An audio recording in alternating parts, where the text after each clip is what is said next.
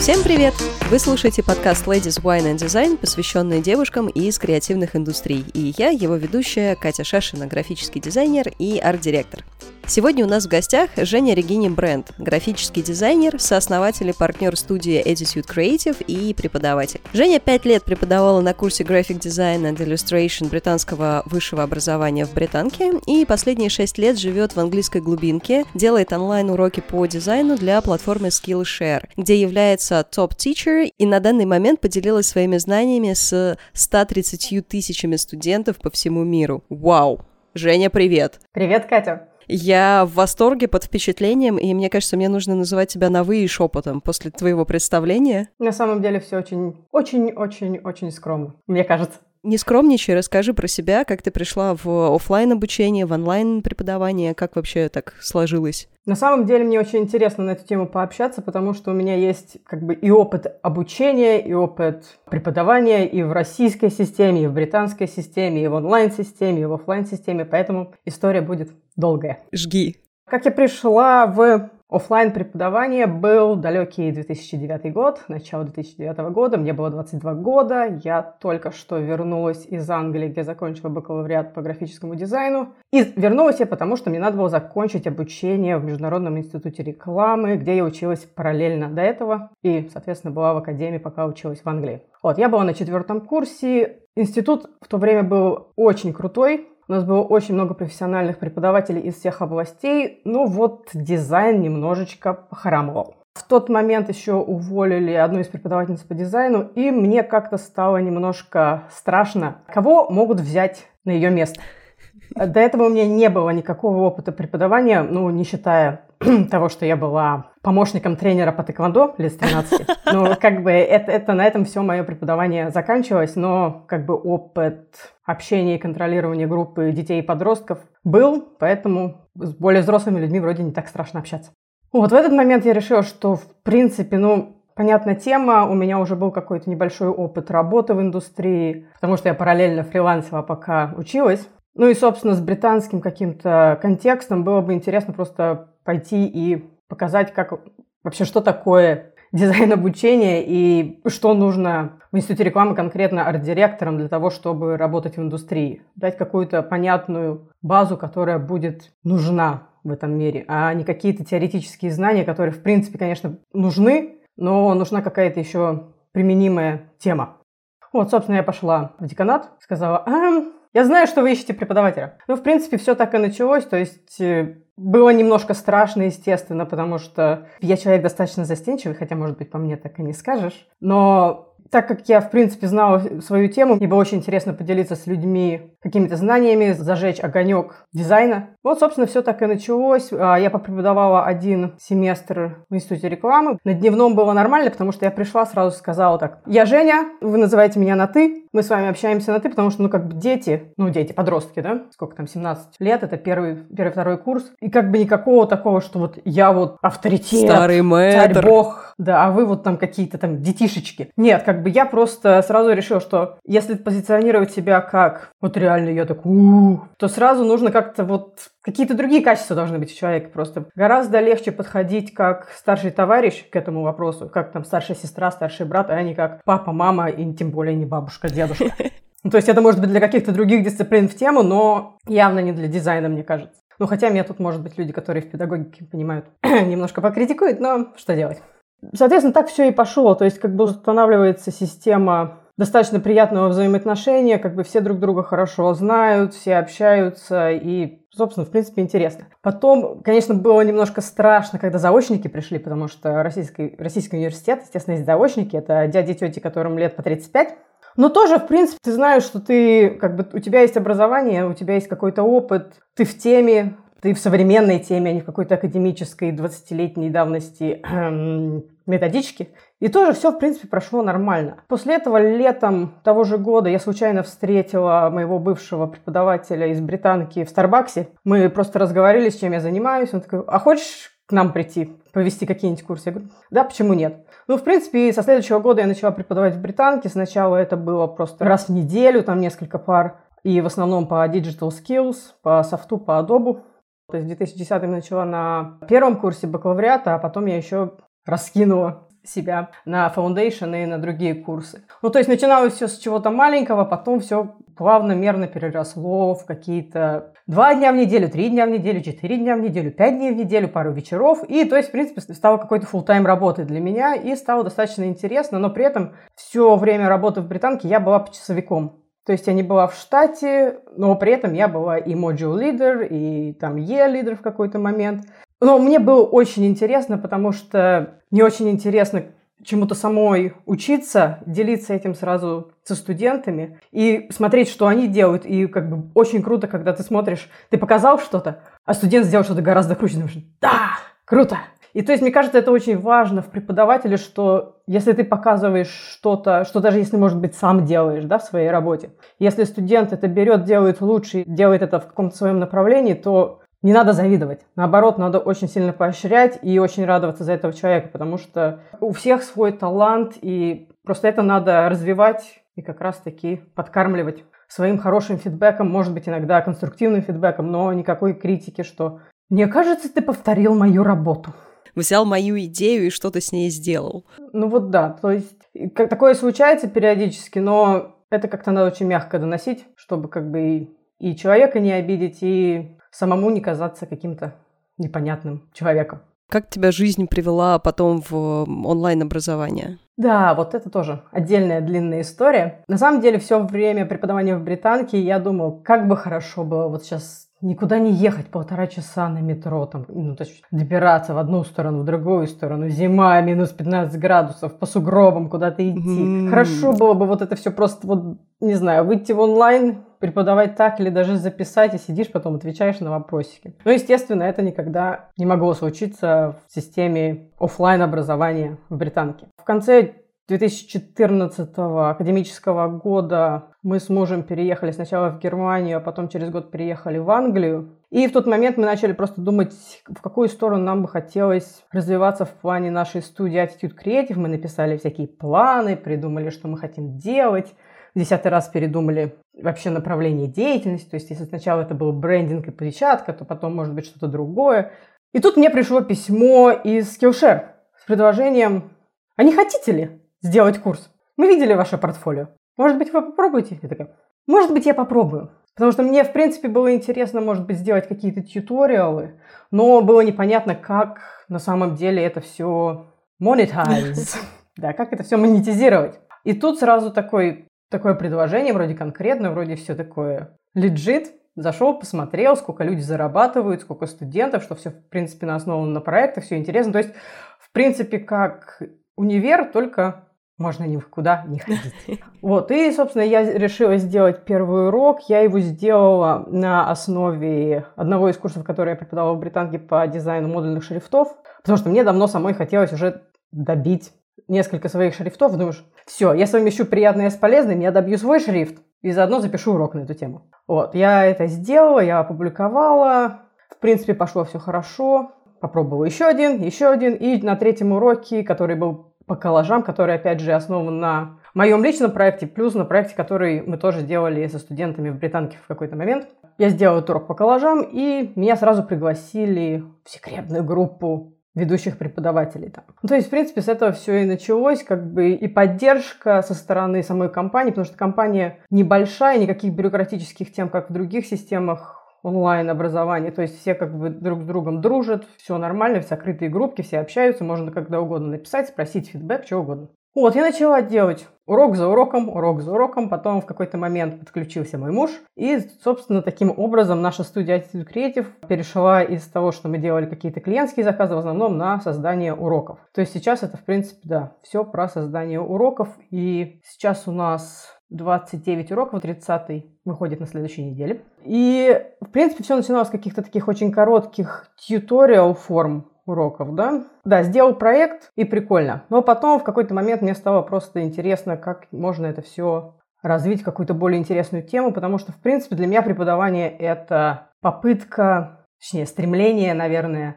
сделать лучшей жизнь других дизайнеров, которые начинают. То есть надо поделиться тем, что может реально улучшить качество их работы, скорость их работы и просто дать какие-то новые креативные идеи. То есть в этот момент я решила, что надо попробовать какие-то более обширные курсы, и с тех пор уроки стали очень длинными, очень основательными, но при этом фидбэк, который на них идет, всегда очень положительный, очень интересно смотреть на какие-то работы, которые реально массовые, как люди это все применяют, потому что, мне кажется, еще как в онлайн, так и в офлайн обучении очень важно брать какие-то более open брифы, то есть ты даешь какие-то инструменты достижения определенной цели, но при этом студент может сам решить, что он будет с этим всем делать. И мне кажется, что в некоторых университетах, особенно, мне кажется, в российской системе образования, это сейчас все еще какая-то такая больная тема, что все такое попроектное, с закрытым брифом, с конечным результатом. То есть мы делаем брендинг, мы делаем постеры,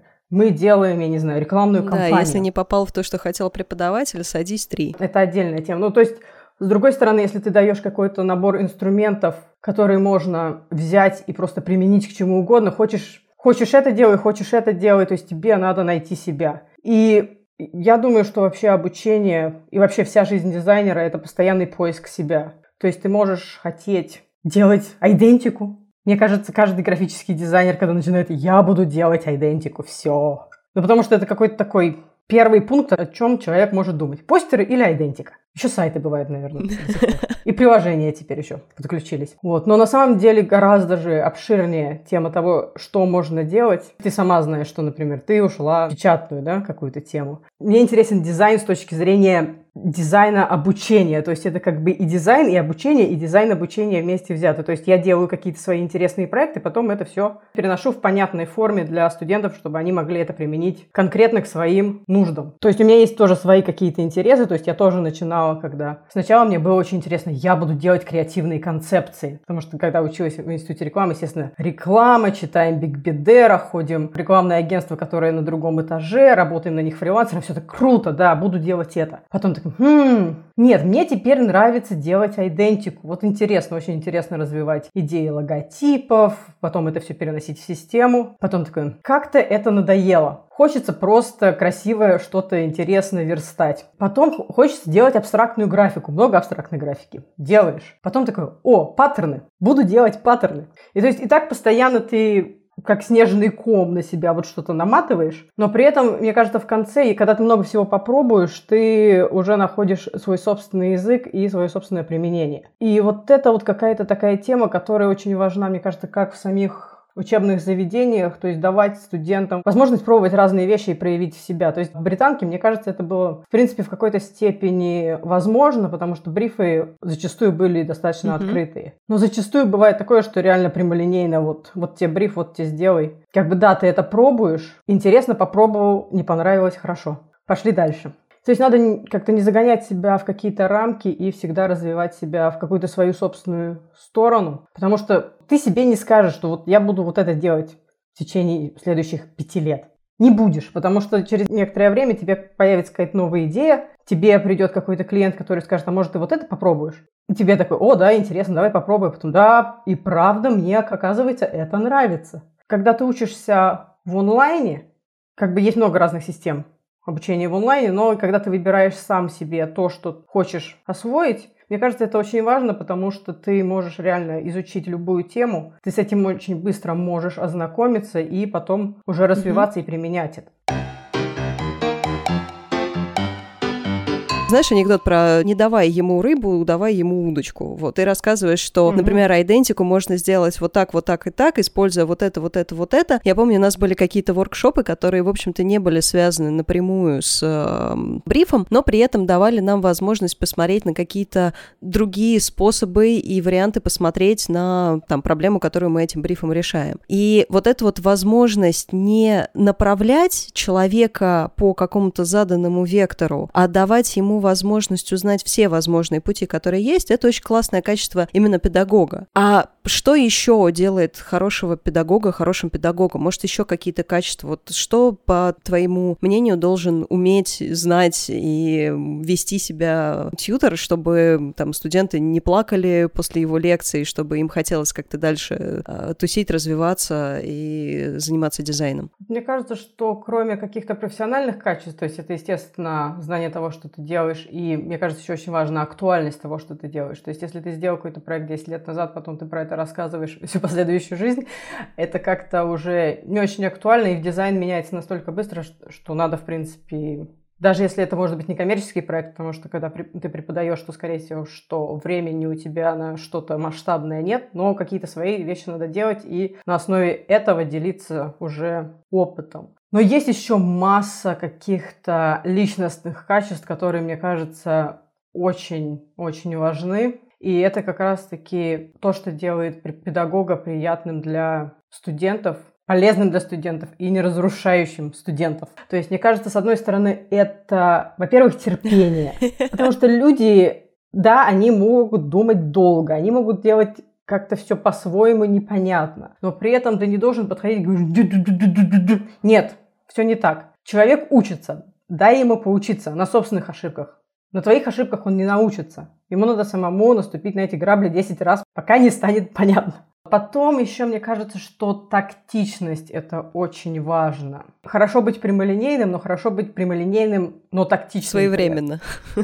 Да, можно, всегда можно донести что-то негативное с позитивной точки зрения. То есть это очень влияет на качество фидбэка, и на качество восприятия. Потому что ну, мы все знаем, что если нам придут и скажут, что вот, вот это у вас какое-то такое вот не такое, то мы сразу такие негативные, у нас сразу такая стенковость поднимается, барьеры, и мы все, нет, нет, у нас все правильно, это вы все. Нет. Это вы не понимаете моего гения. Вот да, но просто надо с конструктивной, понятной стороны, которая контекстуализирует проблему или там какие-то недочеты да, в работе, преподносить это студенту, чтобы он сам мог посмотреть на это а, с объективной точки зрения, а не со своей субъективной, что вот мне так нравится, поэтому я так сделал. То есть, например, если ты какие-то используешь не те цвета, то ты не говоришь, что тебе вот какие-то цвета у тебя неправильные в проекте. Ты говоришь, ты используешь такие цвета, но на самом деле они несут в себе вот такое-то значение. Подходит ли это к твоему проекту? Подумай об этом. То есть и сразу каким-то образом ты не говоришь, что вот сделай так, сделай так, а Просто вот подумай об этом. Подумай, как бы это ты мог сделать, и надо научить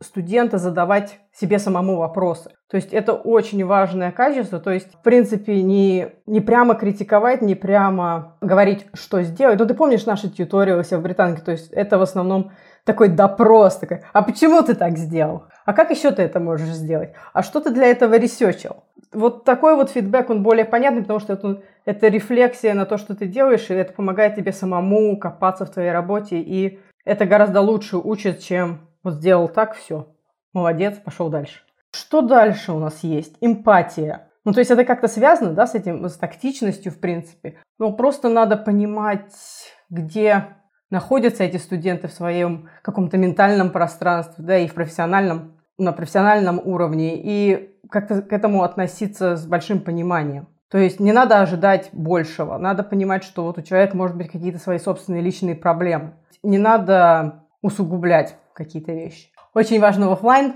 обучении то, что в британских университетах у нас есть такая тема, как pastoral, да, tutorials, и surgery и прочее, где можно пойти со своим преподавателем поговорить на какие-то личные темы, чтобы он знал, что на самом деле у тебя вот, может быть, что-то в жизни происходит, что очень влияет на твою работу. И это очень-очень важно, потому что когда ты знаешь человека не просто как вот лицо у тебя сидит в аудитории. Студенческая единица, no name. Да, интересно. То есть, когда ты вообще знаешь что это за человек, какой у него характер, какие у него проблемы, тебе гораздо легче с ним строить свои отношения. Плюс нужно быть достаточно энергичным человеком, мне кажется. И нужно излучать свою энергию, подпитывать этой энергией остальных и уметь громко говорить. Главное качество, чтобы тебя слышали там на галерке. Ну да, ну просто чтобы было понятно и чтобы держать внимание аудитории тоже таким образом. Плюс какие-то такие вещи, которые, в принципе, они логичны, то есть ответственность, пунктуальность. То есть это, в принципе, с одной стороны, ну, понятное дело, что да, это всем надо, но когда у тебя преподаватель приходит без брифа или прочее, это как-то не очень хорошо. Здесь начинает включаться, знаешь, такой момент, особенно если образование дорогостоящее, то каким бы терпеливым студент не был, он начинает трясти вот так вот счетом и спрашивать, типа, да я тут бабки вам плачу, а вы, а вы где, где мой педагог, я хочу получать знания. Причем потом эти же студенты сидят, э, если там педагог пришел с брифом, все в порядке, такой, господи, какой огромный бриф, лучше бы он там сегодня не вышел, и мы бы перенесли этот бриф куда-нибудь на потом. Ну да, есть такая тоже тема, но это, скорее всего, сюда больше применимо применимо к офлайну, но в онлайне это тоже есть такая история, потому что в онлайн-обучении ты тоже должен, не знаю, писать фидбэк, например, да, смотреть э, работы. Это не так заметно в какой-то степени, потому что это все происходит где-то там за кадром, но все равно это все есть. То есть надо ответственно, например, написать описание проекта и описание как бы урока самого. Нужно подготовить поэтапные, поэтапные задачи для студента, чтобы было понятно. И нужно проверить как бы свою орфографию и пунктуацию, потому что очень часто ты вот видишь описание какие-нибудь, думаешь, ну, может быть, еще пять минут и было бы вообще хорошо, но сейчас вот как-то не очень. Но это сразу как бы занижает уровень... Квалификации. Ну угу. да, потому что ну, как бы вроде тебе, как бы, видимо, пофиг, да, на то, что ты только что написал. Меня обычно очень смешат такие фразы, когда «Can you design a design of a design of...» ну, ну, найди синонимы, ну, опиши это нормально. Ну, то есть, вот какие-то такие... Внимание к деталям. Ну, дизайн вообще весь про внимание к деталям, и преподавание в дизайне это тоже про внимание к деталям. То есть, вот это вот важно. Плюс, я думаю, сейчас чувство юмора должно быть. Уметь посмеяться ну, над работами студентов. Я думаю, что скорее уметь посмеяться вместе со студентами, уметь где-то пошутить на какие-то технические темы, но, естественно, не в каком-то злом контексте, да, должно быть легко в общении, mm-hmm. они построились. Пошли, сделали бриф, Пошли, да, сделали, да. сдали, кучу бумаг заполнили, сессия, сон. Слушай, а если вот идет такая вот и эмпатия, и чувство юмора, и какое-то сопереживание, и когда преподаватель тебя уже знает не как э, безликого человека в списке, а как э, живого какого-то персонажа, вот как ты думаешь, возможно ли такая полноценная дружба между студентами и преподами, и главное, нужна ли она? Я думаю, что да, и в любом. На тот и на другой вопрос думаю, что да. Единственное, нужно все-таки ставить границу в объективности оценки работ. Естественно, в академическом плане это э, нелегально, скажем так. Ты не должен дружить со своими студентами, потому что сразу это как бы считается, что ты не сможешь оценивать их работы правильно. Ну, точнее, объективно, да? Но если ты можешь, если и ты, и студент воспринимают все правильно и объективно, то есть студент знает, что ты не будешь ему ставить лучшую оценку, потому что ты с ним хор- в хороших отношениях, или наоборот, что не будешь ставить плохую оценку, потому что ты в плохих отношениях, это тоже очень важно. И я думаю, что, в принципе, это вполне возможно, потому что все в системе образования как бы строится на критериях оценки. В российской системе все немножко сложно, может быть, сейчас и в каких-то университетах это есть, но в британской системе у тебя вот эта таблица со всеми своими критериями по пунктам, и сразу понятно, что ты должен сделать, и сразу понятно, что если тебе поставили такую-то оценку, то, скорее всего, что есть за что. Даже если, может быть, в какой-то степени какие-то вещи субъективны, в плане преподавания, что, да, преподаватель думает, что вот это, наверное, на таком уровне у тебя достигнуто. Но, в принципе, это все равно создает какую-то основу, да, рамку которой все это происходит. То есть при этом объективно можно работать. И, в принципе, да, мне кажется, это достаточно хорошая, здоровая система, потому что, в принципе, дизайн-сообщество, оно должно быть э, соткано из друзей, а не из тех, кто друг друга поливает чем-то постоянно. Но, с другой стороны, друзья должны быть такие, которые могут сказать правду в глаза, и в этом плане, в принципе, дружба – это такая полезная вещь, потому что ты реально можешь донести что-то до человека, при этом как бы потому что человек знает тебя, знает как бы то, чем ты занимаешься, знает, как ты работаешь, он тебя это будет воспринимать от тебя вот эти все комментарии, нежели от какого-то там левого человека. Это выглядит как такой более комплексный подход, когда ты делаешь, грубо говоря, более глубокий research в человека, которого ты учишь. То есть если воспринимать дизайн образования как еще один из дизайн-проектов, мы все всегда делаем research. И для каждого человека нужно найти какие-то свои слова, какой-то свой подход. Если кто-то отстает, если кто-то ленивый, если кто-то какой-то не такой, как ты привык э, видеть идеального студента, то надо уметь с ним как-то договориться, мне кажется. Я думаю, да, и я думаю, что вот реально с педагогической точки зрения и со всех э, вот этих а, бюрократических каких-то позиций это правда считается неприемлемым, но мне кажется, вот это как раз-таки надо каким-то образом пересматривать. Но это все зависит от людей, потому что если преподаватель не может вычерчивать эту границу да, между отношениями и оценкой работ, то лучше этого не делать. Лучше не переступать эту границу, не дружить ни с кем. И как бы это здесь, это здесь. Да, многим людям очень сложно просто написать какое-то, что вот ты бы мог бы сделать это бы получше, но вот надо было бы потратить бы еще 50 часов на проект. Кто-то это просто не может сказать. Ну, с другой стороны, понимаешь, можно всегда оставаться хорошим человеком, но при этом не строить какую-то там близкую дружбу, не ходить со студентами по барам и так как-то не проводить с ними свободное время. Ну, я думаю, что дружба даже в этом плане это какая-то другая уже дружба. Mm-hmm. Я тут скорее даже говорю о том, что у тебя просто хорошие дружеские отношения, mm-hmm. что ты знаешь о человеке больше, чем, а, как ты сказала, студенческая единица. И, и человек знает о тебе чуть-чуть побольше, чем вот какой-то препод тут пришел, да, что-то поговорил и ушел. Mm-hmm. Но при этом, я, мне кажется, не обязательно ходить по барам и проводить вместе свободное время. Слушай, очень многие и студенты, и преподаватели чаще всего это такой, знаешь, сложный процесс. Это критерия оценки и вообще как бы оценивания работы. Более того, дизайн еще такой достаточно субъективный, как э, направление. То есть, например, мне может нравиться красный цвет, а тебе может не нравиться красный цвет. И если я сделаю супер красный проект, тебе он просто не понравится, просто потому что ты не любишь это вот какие-то там цветовые сочетания, мой выбор шрифтов, мой выбор сеток и так далее. Давай поэтому поговорим про оценку работы. Сложно ли оценивать чужую работу, а свою работу, а как сделать так, чтобы студент после там получения плохой оценки не впал в, знаешь, такие вот студенты, которые сидят в углу аудитории, обхватив колени руками, и уже даже не плачут, а просто в таком вот э, состоянии какого-то, я не знаю, гипноза от всего происходящего, такой, я никогда ничего не добьюсь в своей жизни, я никогда ничего хорошего не сделаю. Мне кажется, это все зависит, во-первых, от прозрачности целей и задач каждого проекта,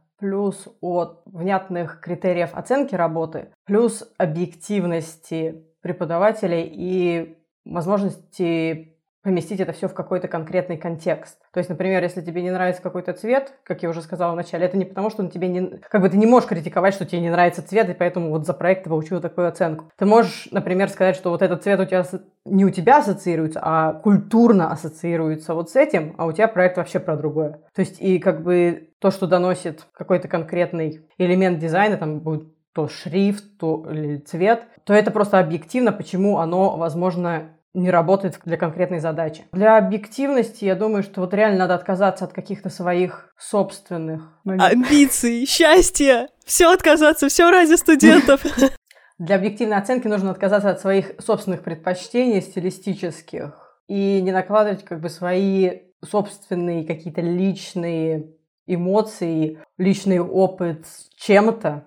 То есть это вообще не про тебя история, это история про то, что сделал студент и про бриф. Поэтому на основе этого и нужно давать оценки. Со стороны студентов, мне кажется, нужно просто понимать, чего от тебя ожидают. Но, с другой стороны, мне кажется, что это какая-то такая специфическая черта, особенно российского менталитета, что мы учимся ради оценок. И потому что у нас, в принципе, границ оценок было всегда немножко поменьше, то сразу понятно, что вот ты можешь быть вот каким-то таким удовлетворительным, каким-то таким хорошим и отличником. На самом деле все не так. И Бывает правильно, бывает неправильно, бывает хорошо, бывает не в тему, скажем так. Не то, что нехорошо, не в тему, правильно? И вот на основе этого нужно как-то все это оценивать и всегда смотреть на то, какие цели ставились у проекта. Если студент получает плохую оценку, то нужно просто понимать, как это все происходит, за что это все это получается. Как бы я тоже проходила через это а, как студент. Я там была отличницей в школе, золотая медаль, все дела приходишь в британское образование, такой, опаньки, все не так. Все совсем не так. Оценки начинаются, у тебя диапазон оценок огромнейший, и ты попадаешь где-то так, ну, может быть, э, в третью четверть оценок, да, то есть это далеко не отлично, ну, да, хорошо, типа, да. Nice. Да, ну как бы ты к этому просто должен привыкать и не стремиться к тому, что вот у тебя вот диплом, и диплом тебе все даст. Тебе даст все твое портфолио, твои навыки и твои собственные интересы, то, как ты сам разовьешься за это время, чему ты научишься и поймешь ли ты, что ты вообще хочешь делать в этой жизни на первом этапе. Как мы уже поговорили об этом, на следующем этапе ты передумаешь об этом. Оценки реально ничего не значат, мне кажется, за дипломы в европейской части мира. Мне кажется, уже давно никто, когда берет на работу дизайнеров, особенно не приглядывается к дипломам. И учитывая то, что очень много людей, которые без высшего образования работают по специальности, это как бы говорит о том, что все в человеке, а не в то, то что написано в бумажке в какой-то.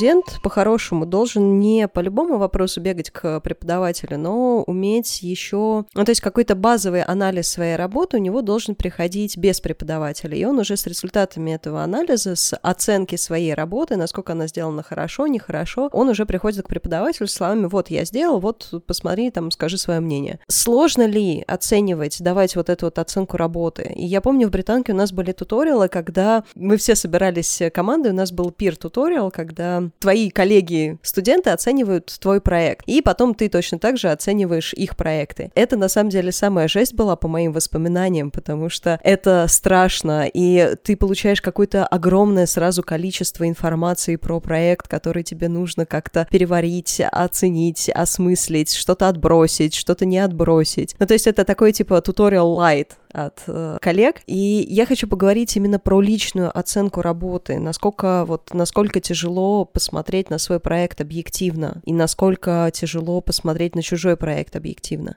Я думаю, что смотреть на свой проект объективно всегда тяжело. То есть поначалу это очень тяжело. С опытом становится легче, но все равно периодически ты начинаешь как бы все переосмысливать много раз. Но что интересно, вот на собственном опыте я могу сказать, что поначалу ты думаешь, что в принципе все хорошо, когда ты только начинаешь учиться. Да, я просто классный, я красавчик.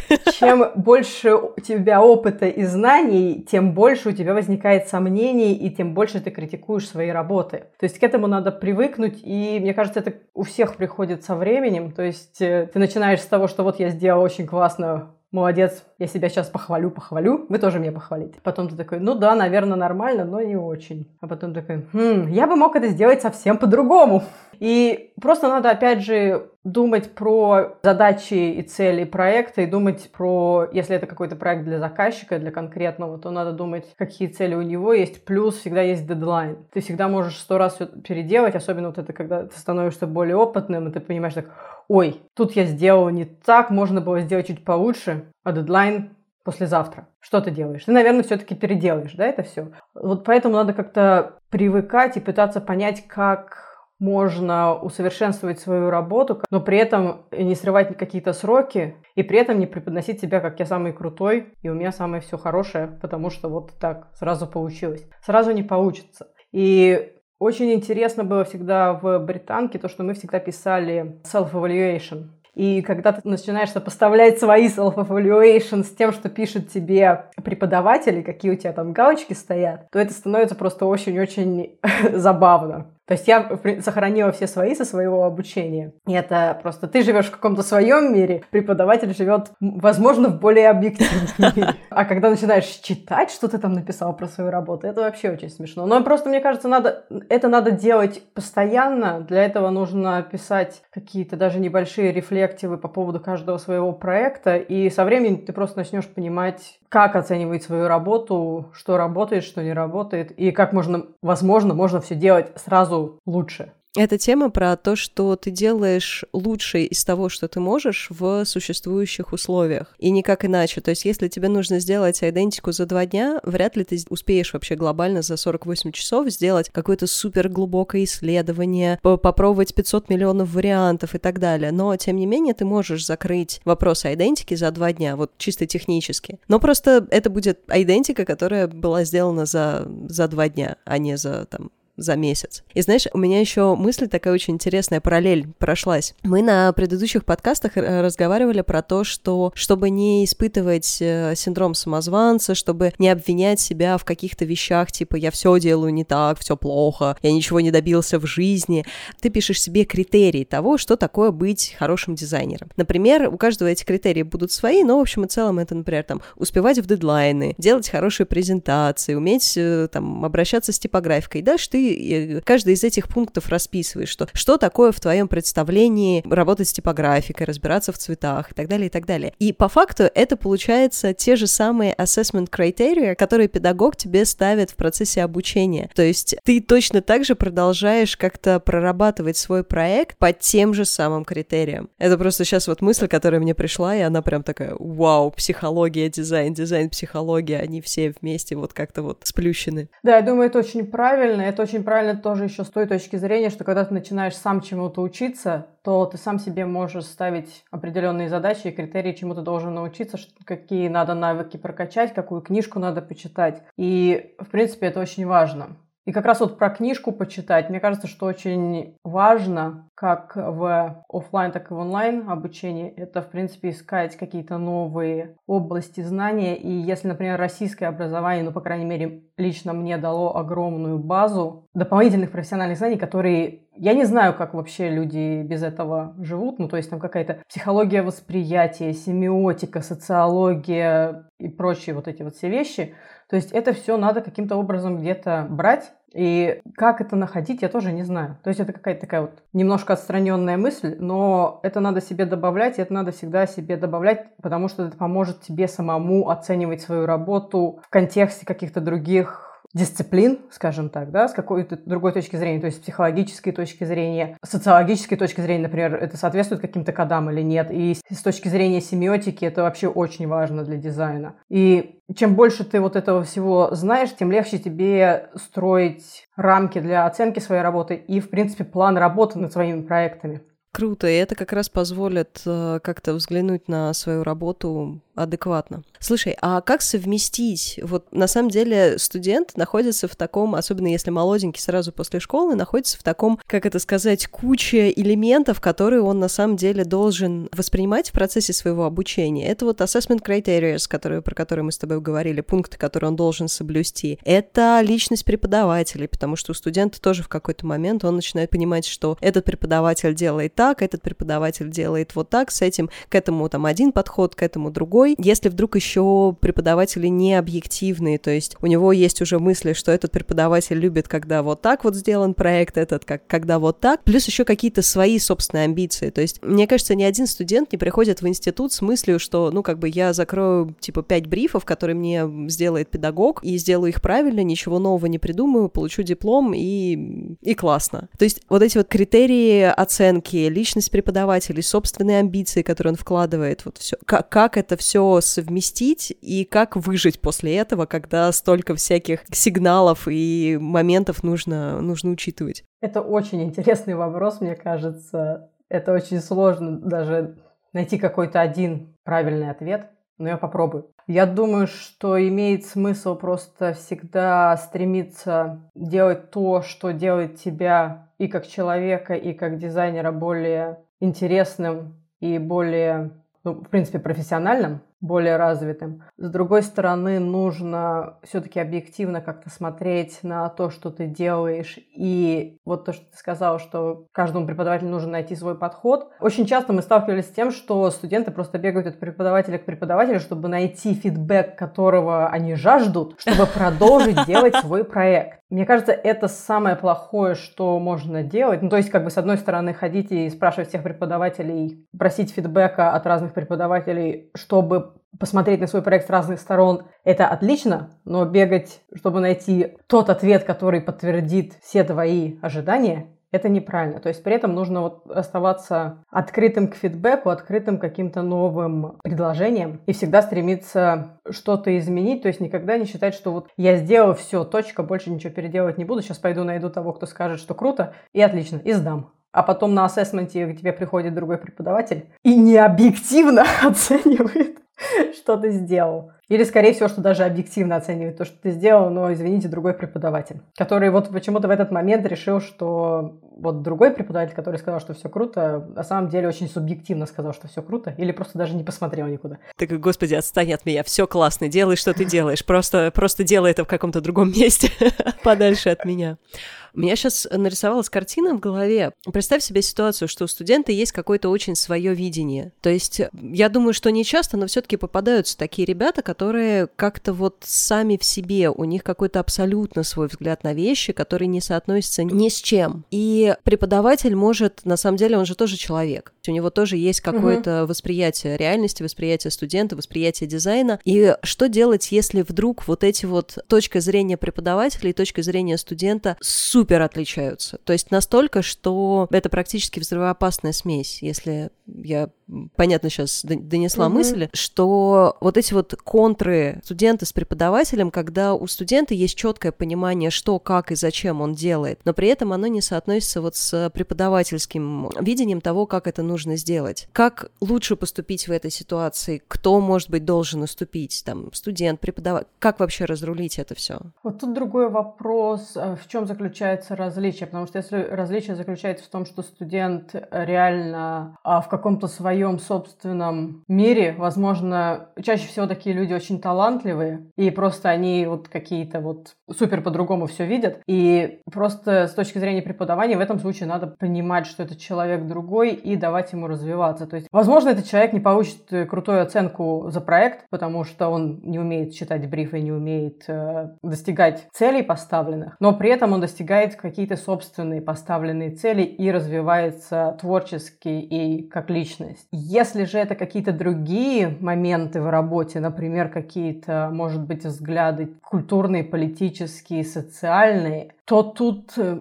вопрос уже гораздо сложнее становится, потому что, как бы, с одной стороны, есть такая вещь, как свобода слова, и, в принципе, это тоже надо учитывать. Но, с другой стороны, есть другие вещи, то есть, если человек по незнанию или по какому-то, по своему собственному убеждению делает что-то, что некорректно, в какой-то какой точке зрения, то просто об этом нужно говорить открыто, потому что есть какие-то вещи, которые просто неприемлемы. То есть мы сталкивались с такими вещами, то есть которые для российского человека, например, это вполне нормально, какие-то слова употреблять или какие-то символы. А, например, британские люди, они сразу это видят, о господи, пойду-ка я позвоню куда-нибудь в министерство чего-нибудь.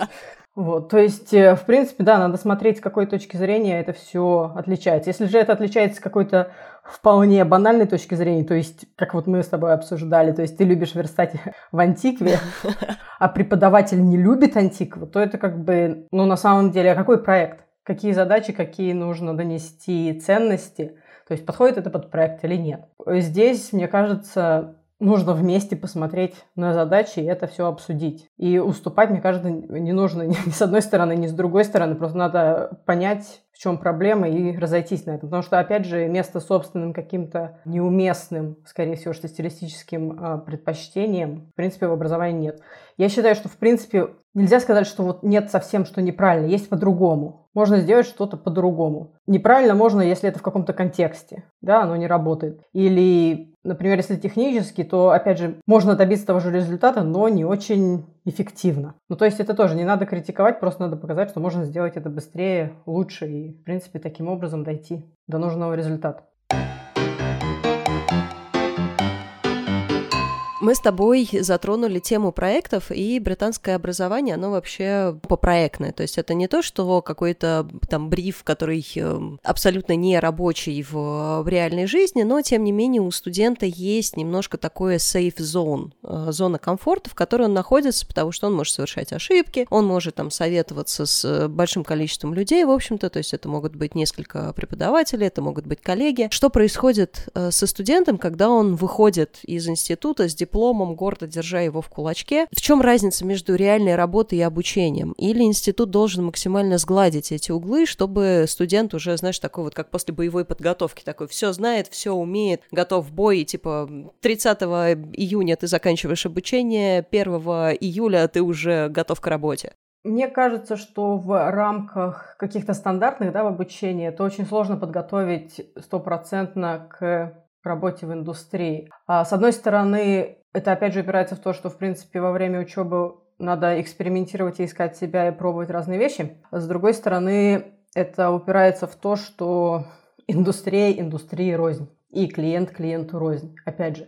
То есть, в принципе, если ты уже нашел себя и на последнем курсе начал делать свои дипломные проекты по теме, которая тебя интересует, то, скорее всего, что ты готов работать по этой теме. Но при этом при выходе очень-очень важно найти компанию или клиентов, которые будут мыслить в том же русле. То есть, в принципе, мне кажется, самая большая и больная тема в том, что мы как-то все это идеализируем, пока учимся, выходим, и тут начинается просто мрак. То есть в плане того, что ты, в принципе, может и думать отлично умеешь, и делать отлично умеешь, но то, с кем ты работаешь, вообще не понимает, что ты делаешь, или просто работает не в той индустрии, или не на ту целевую аудиторию, на которую рассчитано то, как ты работаешь. То есть, в принципе, что интересно, очень часто же все, кто учится, у всех получаются такие достаточно интересные, хорошие, высококачественные работы для таких топовых вещей, да. То есть, в принципе, это подходит для каких-то культурных тем, для образовательных тем, для развлекательных тем. Но, к сожалению, мир полон того, что большинство компаний в этом мире на самом деле это что-то вообще не то. Сделайте нам годовой отчет. Ну я же дизайнер, у меня же британское образование. Давайте, давайте сделаем выставку на тему годового отчета. Нет, нам нужен годовой отчет. Годовой учет можно сделать тоже по-разному. Например, вот один из моих любимых дизайнеров Николас Фелтон со своими инфографическими отчетами, который наверняка тебе знаком.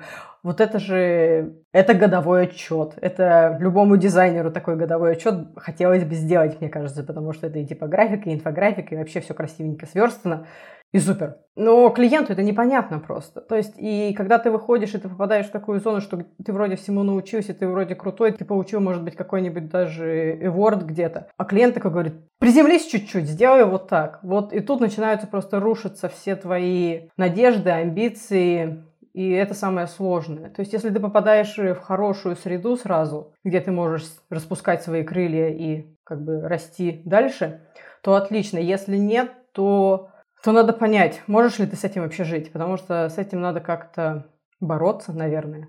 Потому что, ну, некоторые люди готовы работать, да, например, техническим дизайнером, слушать э, то, как тебе надо что-то сверстать или еще что-то сделать. Кто-то, кто более амбициозный, просто не готов на такую работу. То есть просто, просто нужно находить работу, которая тебе интересна и которая не будет вызывать в тебе какого-то диссонанса такого, что ты просто живешь не для чего. Ты вот сверстал, ушел домой и все. То есть, может быть, кому-то это нормально. По себе знаю, что ненормально. Хочется, чтобы были какие-то мета-цели в жизни, что ты достигаешь каких-то результатов, которые полезны обществу, полезны для окружающих людей, меняют жизнь к лучшему. С другой стороны, есть, конечно, такие темы, когда ты выходишь из института, когда ты не понимаешь, что ты вообще хочешь сделать все еще.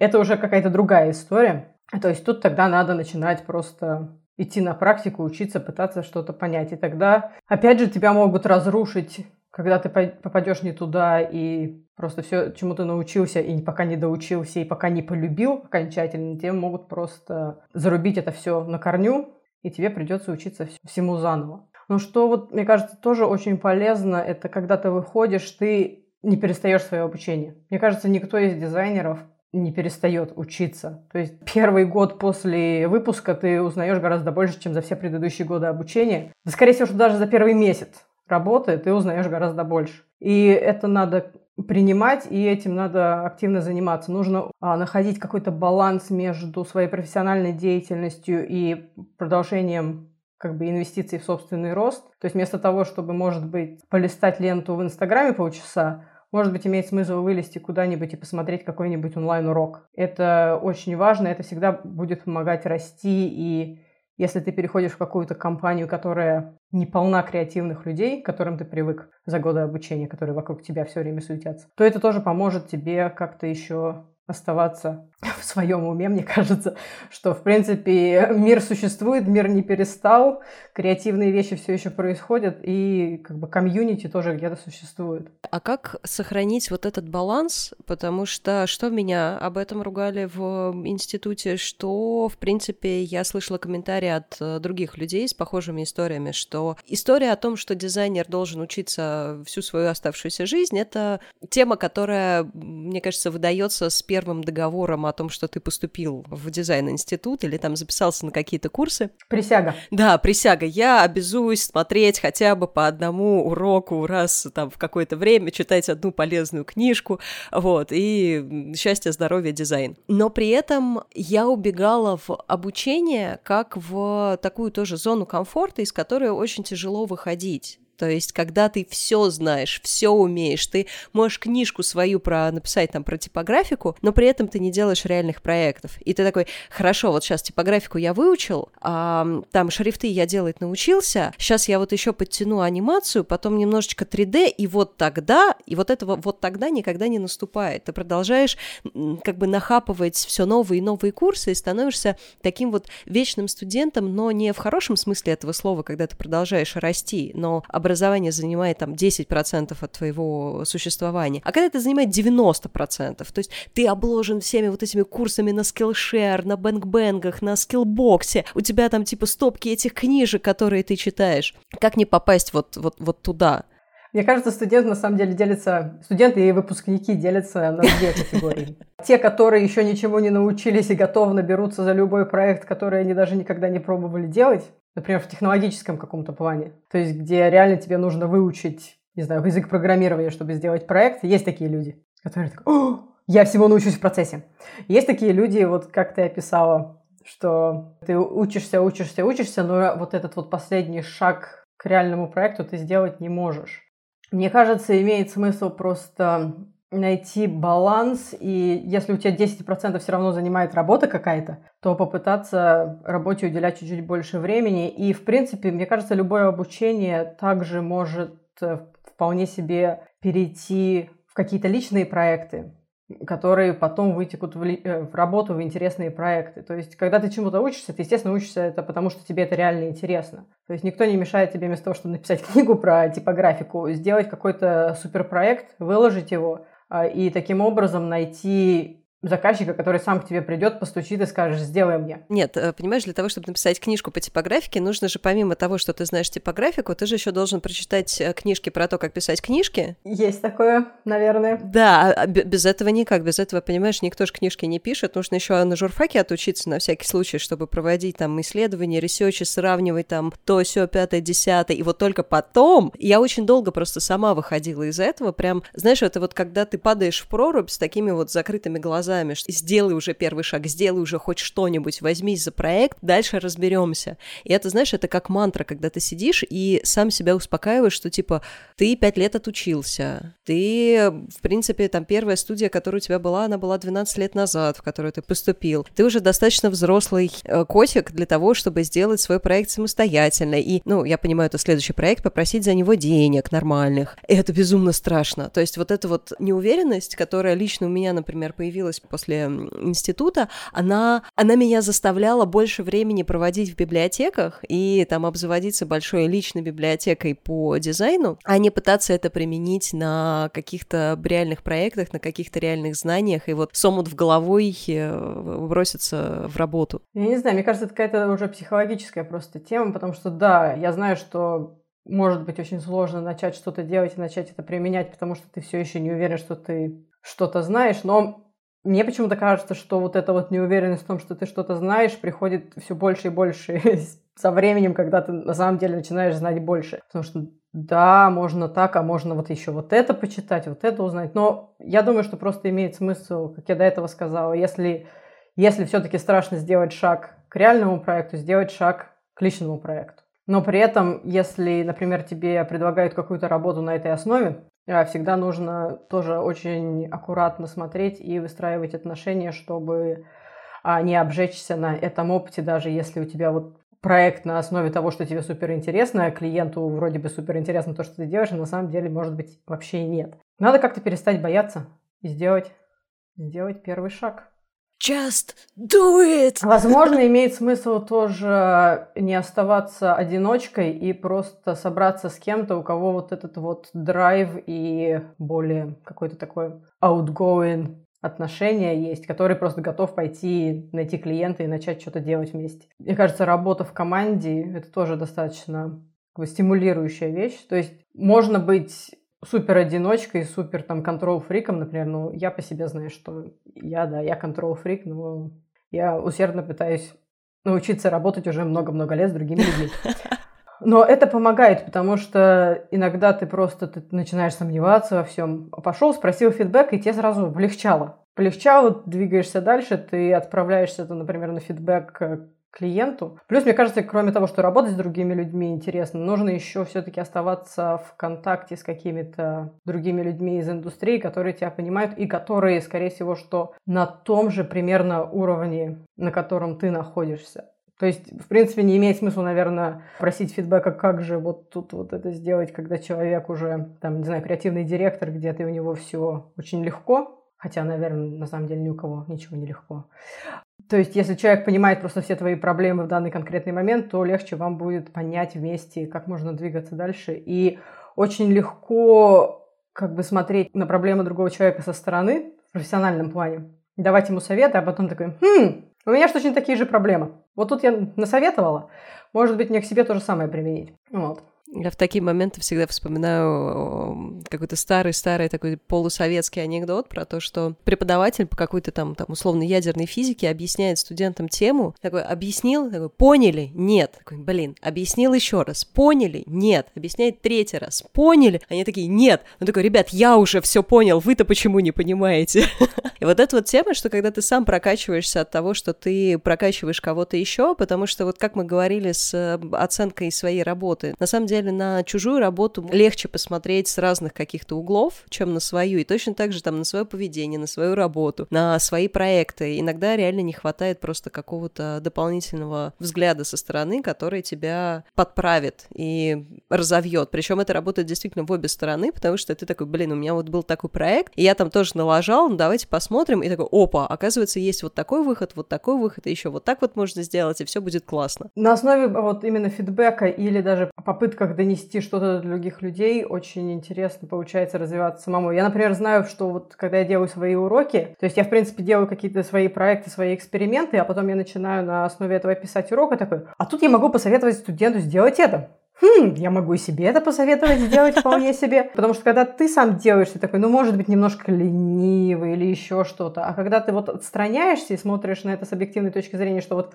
а кто-то может это сделать так, то ты, в принципе, сам развиваешься гораздо лучше. То есть это, мне кажется, идет и на какие-то психологические темы, так и на темы какого-то креативного роста в этом плане. У меня есть любимая история, которую я рассказываю. В прошлом году я записала курс для скиллбокса по индизайну, и там было несколько тем, которыми я не так часто сталкиваюсь по работе, и которые мне нужно было прям гуглить предварительно и прям готовиться вот как, как сессии, что сейчас меня будут экзаменировать на съемки, и мне нужно вот, значит, прийти подготовленный и классный в белый, там, белый верх, черный низ и, и все ответить. И в какой-то момент я, значит, сижу перед камерой с умным видом, говорю, ребята, а теперь для того, чтобы у нас получилась э, магия индизайна, нужно сделать вот это, вот это, вот это, и у меня ничего не происходит. Я такая, окей, хорошо. Итак, переписываю записываю еще раз. Ребята, наверное, индизайн глюкнул, значит, ребята, сейчас нам нужно сделать вот это, вот это, вот это, и все получится. Нажимаю, ничего не получается. Я такая, первый раз, когда со мной это произошло, я сидела и думала, господи, кто меня вообще сюда пустил? Кто, кто мне предложил это? Я же ничего не знаю, я ничего не умею, ничего там ценного у меня нету. А потом я просто говорила оператору, что выключай запись, открывала Google, проверяла, что я делала не так, потом уже там с третьей попытки, там, а теперь мы сделаем вот это, вот это и немножко по-другому для того, чтобы все получилось и все получалось. Так что, мне кажется, если вдруг у меня возникнет задача вспомнить, что я там делала, я буду точно так же открывать свои записи, так, хм, а я-то делала там вот так вот, значит, вот, вот где был косяк, и сейчас я его исправлю. Очень забавно было. Я очень часто смотрю на свои уроки, Потому что иногда просто ты столько всего перевариваешь. И если даже, например, все техники ты используешь сам, то есть, например, год прошел, ты, например, этим не очень часто пользовался, такой, так, я сейчас сделаю, а не сделаю. Пойду-ка я посмотрю, как я это вообще делаю. Пойду посмотрю, как это делают умные люди, и открываешь свой же урок. Скажи, а как ты думаешь, будущее за онлайн образованием или офлайн образованием? Я думаю, что это все-таки до сих пор очень разные темы. То есть э, офлайн образование это все-таки какая-то да, формальная история для каких-то конкретных результатов. И если смотреть про дизайн конкретно, то, мне кажется, и то, и другое, оно должно сосуществовать. Но при этом я думаю, что все-таки офлайн обучение должно быть как раз-таки более обширным и давать больше, во-первых, информации студентам и давать больше тоже какой-то темы для развития, но при этом онлайн образование или вот когда пошел сам научился чему-то технически, это уже вот откуда-то оттуда. Ну, то есть то же самое, в принципе, в плане того, что было в британке, что как бы тебе дают рамки, но при этом, чтобы достичь результата, ты сам идешь и гуглишь как что сделать. То есть, в принципе, это очень важно, потому что тебя не будут и тебя не должны, в принципе, кормить с ложечки всю свою жизнь. Плюс офлайн образование это все-таки про а, какое-то общество, сообщество. Это тоже, мне кажется, очень важно, потому что когда у тебя нет друзей, товарищей, которые занимаются тем же, это, в принципе, дизайнерам очень сложно, потому что иногда реально просто надо сесть и поговорить, вылить душу, пожаловаться, спросить, как вот это можно сделать, или как ты это делаешь может быть, я могу это научиться делать побыстрее.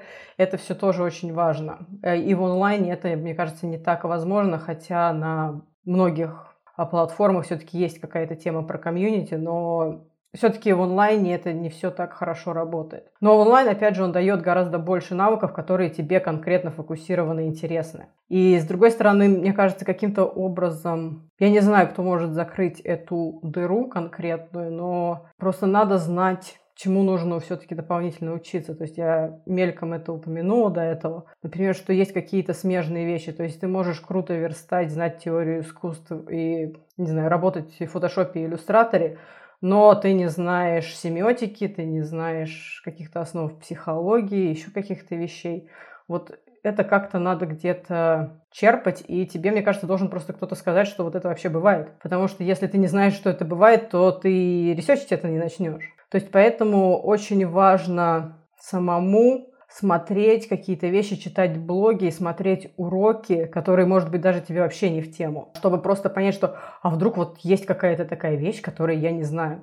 То есть вот это вот э, любопытство, наверное, да, что есть, наверное, что-то еще, чего я не знаю. Оно очень важно. И оно, скорее всего, что-то как раз-таки идет из онлайн-темы. Я, например, лично смотрю уроки на Skillshare, ну, преподаю на Skillshare, смотрю уроки на Skillshare, в принципе, мне абсолютно нормально, но я смотрю уроки разные абсолютно, то есть если я, например, занимаюсь все-таки графическим дизайном и диджиталом в основном, я могу спокойно пойти посмотреть урок какой-нибудь по акварели, потому что, возможно, это как-то даст мне какую-то идею по какому-то креативному подходу. Я могу посмотреть какой-нибудь урок по иллюстратору для новичков, потому что вдруг я чего-то не знаю. То есть вот эта вот открытость тому, что на самом деле я все знаю, вот это вот надо как-то отставить и понимать, что скорее всего, что кто-то делает что-то по-другому, и, возможно, ты можешь чему-то научиться. То есть если ты потратишь, не знаю, час в неделю или даже, может быть, час каждый день, или, может быть, ты, как я, смотришь уроки на двойной скорости, потому что ты воспринимаешь информацию гораздо быстрее,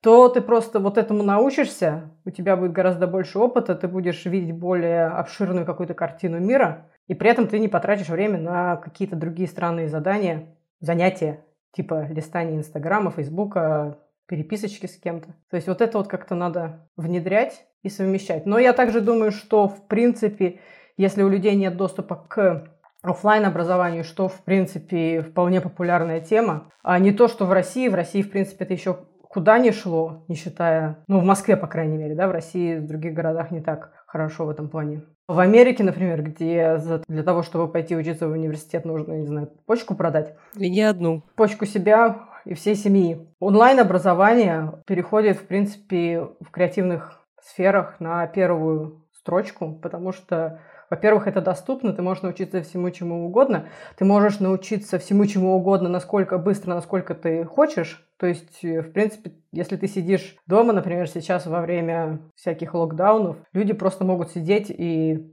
реально смотреть по 8 часов какие-то вещи или смотреть там по 2 часа и потом еще по 6 часов что-то делать. И за это время можно реально всему научиться. Но единственное то, что нужно смотреть на какие-то более широкие темы и не останавливаться на каких-то более технических вещах, потому что графический дизайн это все-таки не про то, как чем-то пользоваться, а больше про тему, для чего вообще ты это делаешь, каких целей тебе это помогает достичь. У меня сейчас такое прям вибрация внутри, мне там прям захотелось восстановить свою подписку на Skillshare, достать книжку. У меня до сих пор с э, какого-то там с э, Foundation у меня лежит книжка Наоми Клейн No Logo, которую я так и не прочитала за все это время. Она у меня лежит в бумаге, она у меня лежит, типа, в PDF-ке, то есть, ну, типа, садись и читай. Ну, вот я давно уже, как бы, хожу вокруг нее, и так, типа, на на надо бы, наверное. Ну, вот сейчас, наверное, мы с тобой закончим записываться, я сяду и открою ее на первой странице, наконец-то. Я думаю, еще, знаешь, вот такая тема, что, в принципе, это может все звучать так, что ты вот такой ботан-ботан, то есть ты поработал, поучился, поработал, поучился. Нет, на самом деле, мне кажется, все не так, и это все можно прекрасно совмещать с жизнью вне этого всего. То есть какие-то еще вещи в жизни все-таки происходят. Но, тем не менее, просто если ты найдешь какие-то часы в своей неделе, которые можно использовать более продуктивно, не за прокрастинацией или еще не зачем, то это только будет в пользу. Слушай, резюмируя наш сегодняшний разговор, давай попробуем составить такой некий чек-лист, выжимку из нашего сегодняшнего разговора, как выучиться правильно, как э, пройти этот путь достойно и как не сойти с ума в день получения диплома. Ну, во-первых, мне кажется, что нужно быть открытым ко всему новому, немножечко панцирем и как бы просто понимать и контекстуализировать все, что летит в твою сторону, и просто быть заинтересованным в том, что ты делаешь, экспериментировать, расти и не бояться совершать ошибок. И если что-то идет не так, или если ты попадаешь в какую-то среду после обучения или даже во время обучения, то просто если тебе некомфортно, если это тебе не подходит, то просто нужно сменить среду или сменить, в принципе, все, что ты делаешь сам по себе. Вот. Но в плане обучения это, да, это естественно. Надо оставаться собой, но при этом пытаться расти и не бояться критики, не бояться того всего, что может с тобой произойти, если ты получишь плохую оценку. То есть все это не за оценки. То есть если ты получаешь пас, то нормально, потому что, в принципе, ты будешь расти дальше, и твой пас через 10 лет это может быть что-то гораздо больше. И если ты, в принципе, научишься хорошо учиться, то это тебе поможет всю оставшуюся жизнь. Потому что я зачастую вижу, что люди с лучшими оценками из университета, они считают, что как бы, что они вот как бы всего достигли, есть чем гордиться. И, в принципе, потом не особо виден рост. То есть, если вот 10 лет посмотреть после а, выпуска, то ты видишь, что вот люди, которые учились, ну, как-то так себе, они вот отлично чего-то достигли, делают что-то интересное, а люди, которые были отличниками, которых все любили, всем ставили хорошие оценочки, хлопали по головочке, в принципе, они где-то там и остались, они ничего нового не делают, и ничего интересного не делают. Не хочу, конечно, обобщать, не все такие, но очень часто это встречается. То есть, просто нужно делать то, что то, что тебе интересно, и расти. Спасибо огромное за такую интересную беседу. Мне кажется, знаешь, от меня такие гештальты с, со времен моего обучения вот так вот чпонько и отваливались. Так что я очень надеюсь, что выпуск будет интересен и всем, кто сейчас в процессе обучения, и то, кто проходит реабилитацию после. Потому что очень много прикольного мы с тобой затронули, и очень много у меня мыслей на подумать после этого образовалось. Поэтому спасибо тебе огромное за наш сегодняшний разговор. Спасибо за интересную беседу. Было очень интересно, на самом деле, подумать на, на эти все темы снова. Не то, чтобы я о них не думаю, но просто освежить и как-то это все озвучить было реально очень интересно. И очень надеюсь, что это правда кому-то поможет, кому-то наставит какой-то верный путь и научит просто не так жестко к себе относиться и просто да, быть открытым к всему новому. Любопытство, любовь к тому, что ты делаешь, и интересные таски. Мне кажется, это то, что каждому студенту-дизайнеру очень хочется иметь в жизни после обучения. Это можно сделать самому. К этому надо стремиться. Спасибо всем, кто был с нами. С вами были дизайнер и преподаватель Женя Регини Бренд и чептер-лидер московского Ladies Wine and Design Катя Шашина. Подписывайтесь на наш канал, пишите темы, о которых вы хотели бы узнать побольше и, конечно, ставьте лайки. Если вы хотите разместить рекламу в нашем подкасте, пишите на адрес lvd.moscow.gmail.com, указанный в описании подкаста. И до новых встреч!